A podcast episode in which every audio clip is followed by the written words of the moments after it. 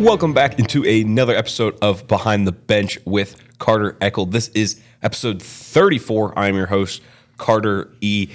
Got uh, a few things to talk about. Probably won't be the longest episode of the year to date, but got, uh, you know, obviously the American Century Championships to talk about. I know we got a Little League update for you as a couple of teams are headed out to the state tournament there, and uh, just touch on a few other things happening around the region there. But before we go any further, I would like to thank to thank t- t- oh my goodness today's title sponsor that is www.doublejautonv.com.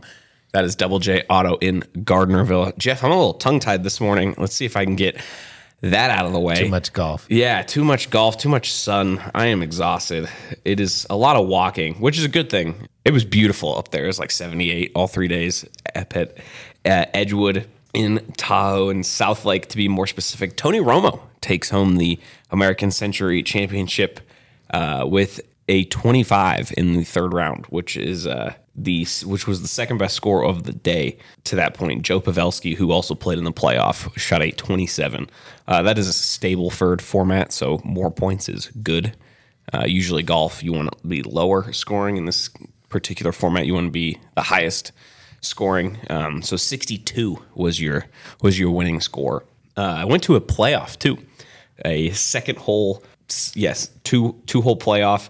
Mark Mulder, who was leading going into the final day on the second hole, went to the left of the pond on 18 and then flopped one right in to the water because I mean he's in the thick stuff, so it's hard to get hard to get a ball out of the thick stuff. And uh, Tony gave himself the best opportunity on the second hole and buried it, and uh, that was all she wrote. Joe Pavelski had a chance to win it after her the first time through, but you know sometimes that's just that's just how it goes. And uh, cool event as I talked about last week, all around. Um, tons to do, tons to see. You never know what you might good good quotes to get. Yeah, you might you know be walking past Travis Kelce as he heckles a Raider, or he was getting heckled, and then he just retaliated with that response. I'm sure you guys have seen it if you follow me on Twitter.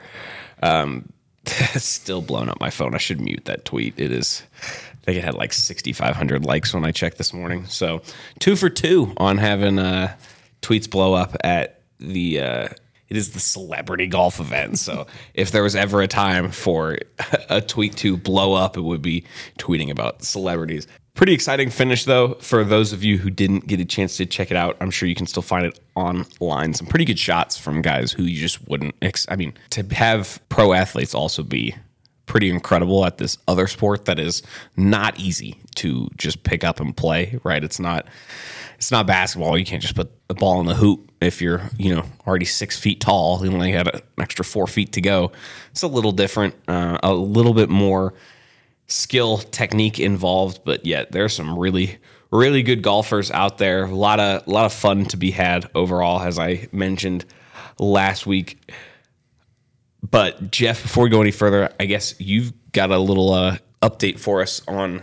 I say, I say little update, but little league update yeah, it's for us. us. Actually, quite exciting for the Carson Carson Valley area, more so for Carson Valley because they are sending two teams to state this year. Uh, the juniors team won last week. Uh, their tournament was here, finished up in in at Carson at Governors, and then the twelve year olds. So they are eligible if they win state, then they would move on to regionals and potentially uh, Little League World Series in Williamsport. So uh, that's big news. Um, I don't like one zero baseball games, but it was it was a good game. I mean, there was the they were still hitting the ball. They were getting kids on. Both teams were getting kids on, so the the excitement and the tension and you know, can we get this one more out? And one zero, I'm home ex- run. I'm impressed to see that 12 year olds can play a 1-0 baseball game. Just you'd think that with the just pitching not being, you know, it's it's hard for m-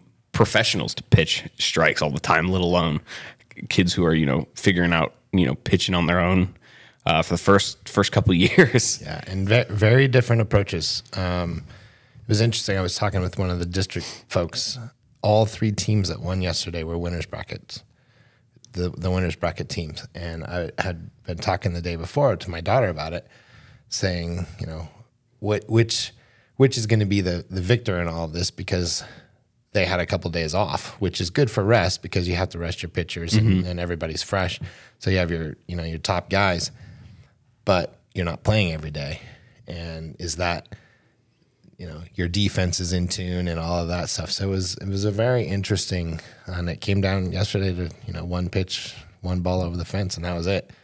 And it was locked out, locked down tight, and like I said, they were getting kids on base, and the tension was there, but every inning just kept zero and zero. And you mentioned it last week when we were talking about the brackets that the losers bracket is is a tough route to take if you fall into whether it's a high school, whether it's little league.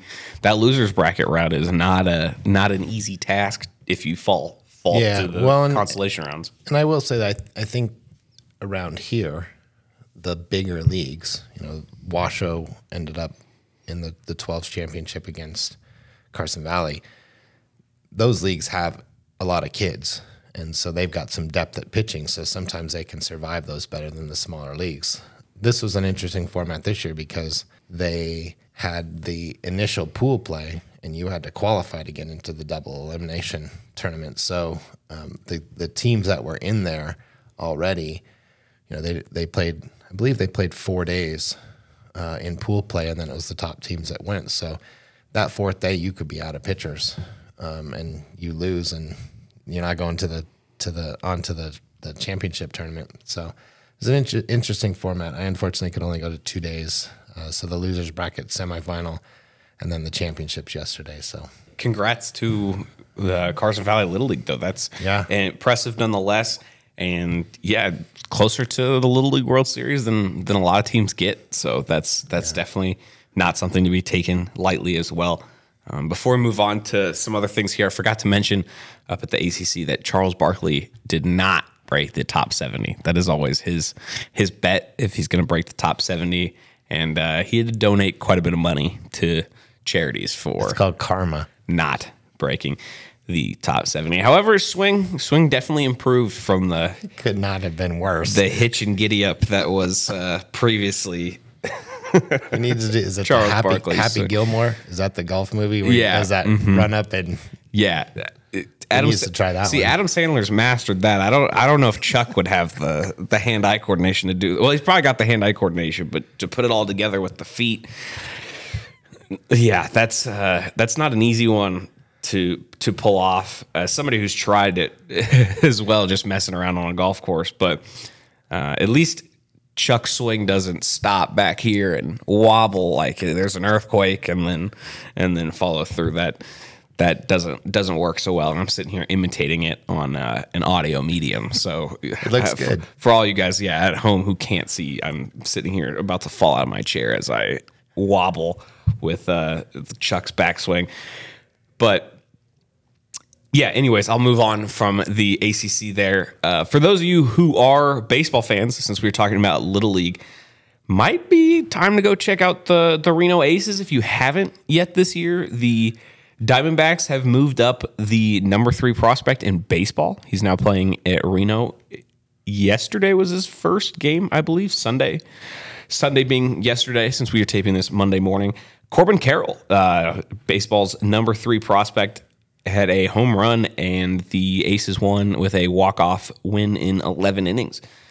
He also had a, I guess, outfield assist to send the game to extras. Um, it was a, a nice play on a, a ball hit kind of to shallow center, and the Tacoma Rainiers decided to test his arm and wasn't close. Uh, Carroll gunned him out by by quite a ways. He is quite the the hot prospect as far as that goes. If you are into that kind of thing, but you saw the play, right? the throw, Yeah. Mhm, yeah, Would you would would you try to run on no, that kid? not from there, not from there. the And- catcher was standing waiting for him. Yeah, you would you would think that they'd have a little idea that you know he's uh it's prospect ranking wise. I'm trying to think of the best way to say this. His arm is one of the biggest the biggest reasons why he's he's as good of a prospect as he is. Uh, you'd think they would know that, and I would hope so, especially because they just and to yeah to try to send him on a on a play to shallow center. If it was deeper, I I get it, but yeah, he was out by five six steps at the, plate. Catcher was just waiting for him yeah, to come. and uh, then he yeah hit a 440 41 foot two run homer in the third inning as well. So quite an impressive triple A debut for Corbin Carroll. Some other fun things to do up there, honestly, if you're looking for just a, a night to get away. I know me telling local people about the Reno Aces is pretty ironic, but uh, it's definitely definitely a name worth worth seeking out if you are looking for anybody in particular to follow, especially a guy who undoubtedly will be at the major league level here by at some point. I you know can't make any promises. I'm not a not a major league baseball GM, but you don't become the number three prospect in baseball without teams kind of drooling over themselves, going, "Okay, when can we get this guy up to the big leagues and see what he's he's truly about?" So yeah, Corbin Carroll for anybody interested in checking out the Reno Aces at Greater Nevada Field is definitely worth a look there. One little, one more tidbit. I just got um, the dates for Little League. Uh, they're playing July 21st through 24th, so they'll go down uh, double elimination, I believe. So they'll play. Who knows how they're going to pick the team? Sometimes it's they just list them one, two, three, four, and you get to play two and two and four are Vegas, and three is they call them the cow counties, which we can say that here because no one else is listening outside of the, outside of our area. So um, we're District One, so two I believe is Vegas. Four I think I might have that backwards. Four is Henderson. What's that? Thursday through Sunday. Hot, hot, hot, hot. So they play at night. Uh, start the games at seven thirty or so at night, and It'll still be 98 degrees. yeah, that's what we were talking about that yesterday. They were the the district folks were trying to figure out how much it would cost to put a dome in in Reno. like, oh, you play baseball in the middle of the winter if you did that. Uh, I mean, I get it, but turf baseball is just not I'm not a fan of turf. not not not baseball in my opinion. At least if you have a turf outfield, I get it.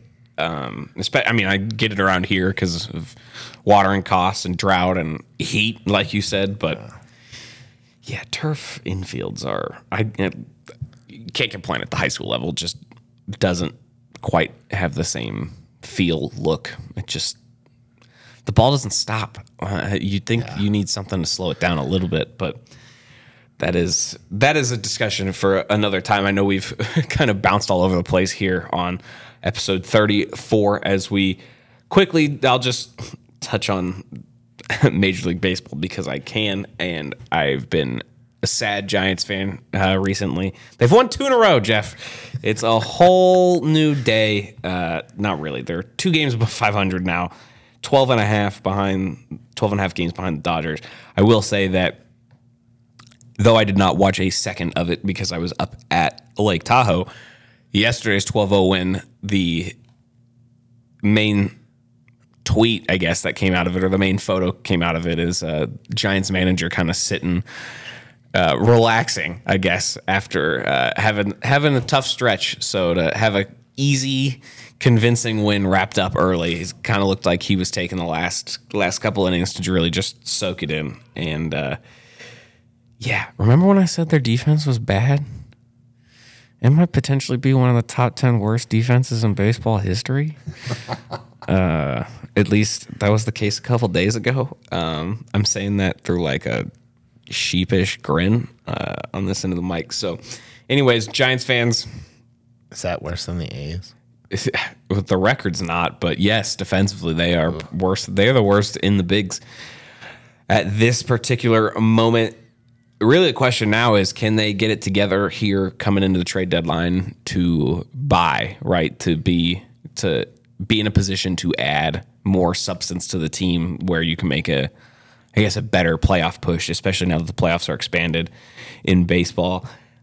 I don't think they're going to tear it down necessarily. If you know, people talk about if they continue to slide, will they sell? I don't think they're going to sell. Um, they could though, but I think it'll be much more of how much do they trade for at the nearing the trade deadline in order to make a competitive push for the playoffs. And uh, if you've paid attention to this Giants front office, the I guess it's a, not really a fair knock because they traded for Kris Bryant last year, which was a bigger move than I would have expected. But they're probably not going to do much this year. So don't get your hopes up. Um, 43 and 41 though for the Giants, whereas the A's sit at 29 and 58. They are still the worst team in the bigs based off winning percentage. With kind of kind of a little bit ironic, and it, this pains me to even say it though, but but the Earthquakes, who are also owned by the same person that owns the A's, are also in the cellar of the MLS. the Earthquakes used to be so good when I was a kid. Earthquakes have won two championships when you were a kid. Chris Wondolowski. Yep. Retired last year. I was about to say he year. was there forever. Yeah. Forever. retired last year. Goal scoring king of the MLS. Yeah. Yeah. Fun to watch growing up. Um, speaking of teams. Chico. That, huh. I did not that I did not Chico know. State kid. I uh, never watched them, but grew up hearing about their success all the time of the uh, San Jose Sabercats indoor football. Yep. They were always really good, and they always sent like a coach and a player to elementary my elementary school to like have them sign water bottles and stuff. Um, that league was crazy. We always got that playing at San Jose State. Everybody that came to play us when we still played in Spartan Stadium, the team doesn't play in, in the stadium anymore because of the turf. But everybody was always worried about the wall, and we never even thought about the wall. And they were like, "Wait, oh, well, what if someone chucks us into the wall?" And then you go watch arena football, and those nutters, they're hitting you right up to the wall, and you're flat, flipping over the wall into. It's like, whoa, that's crazy. Yeah, That's that is- gonna hurt. Yeah, not my thing. I mean, I didn't even play high school football, so I You just couldn't- watch the Saber Kittens, right? Yeah, yeah, yeah. In third grade, I was a big, big fan of the the cheerleading section. I don't think I ever actually attended a game in person, um, I think I went to one. but I have w- been to the. Oh gosh, the Iowa Barnstormers won a indoor football championship in 2019. I was there with my dad. It's still fairly big um, back there, right? Eh, they don't, there's only like six teams in the league. They the team they beat in the championship they'd beaten like four times already uh-huh. this season, which is which is why these you, you know it's funny like how could these you know small level guys like be so ma- mad at each other? Well, because they play all the time and they're hitting each other all the time. It's the same thing with some of these like small scale minor league hockey games where it's like. Are they fighting for fun? No, honestly, they might just be pissed because they've seen this team six times in the last two weeks, and uh, things get chippy when, when you when you're trying to uh, to play at that level. But I think I've rambled on enough for one episode. This has been definitely the uh, least coordinated, uh, at least from my end. I, I'm not going to put any blame on my producer Jeff there, but I guess that is the early to middle of July here in the Northern Nevada sports scene. But for those of you who made it this far, we greatly appreciate you for listening. And I know we hear feedback pretty frequently around the area. So I appreciate that. Thanks again to today's title sponsor, Double J Auto in Gardnerville. You can check them out online at www.doublejautonv. You can find me on Twitter if you like. That is at Carter Eckl, E C K L. Travis Kelce, I'm looking at you. Thank you to my producer, Jeff Mulvihill. You can check his workout online at www.instaimage.com. That's going to do it for episode 34, and we will catch you guys next week. Take it easy.